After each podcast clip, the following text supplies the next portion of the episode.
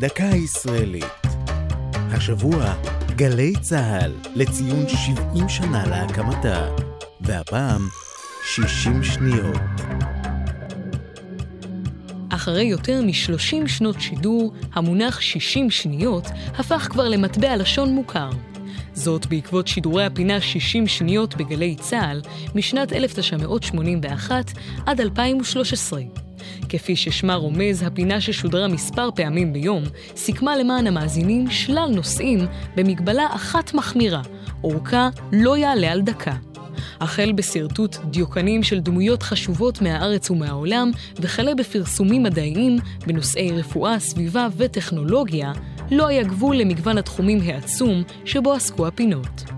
שורשי הרעיון בשידורי הרדיו האמריקניים. כשחזרה יעל דן, שדרנית גלי צה"ל, מלימודיה בארצות הברית, הציעה לשדר בגלי צה"ל פינה דומה לזו שהיא האזינה לה באמריקה.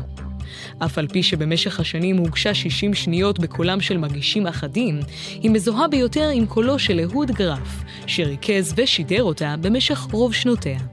לפני כשש שנים הוחלט לרענן את פינת 60 שניות, וכך נולדה בגלי צה"ל דקה ישראלית. זו הייתה דקה ישראלית על גלי צה"ל ו-60 שניות. כתב דניאל סלומון, ייעוץ ציפי גונגרוס, הגישה עמלי חביב פרגון.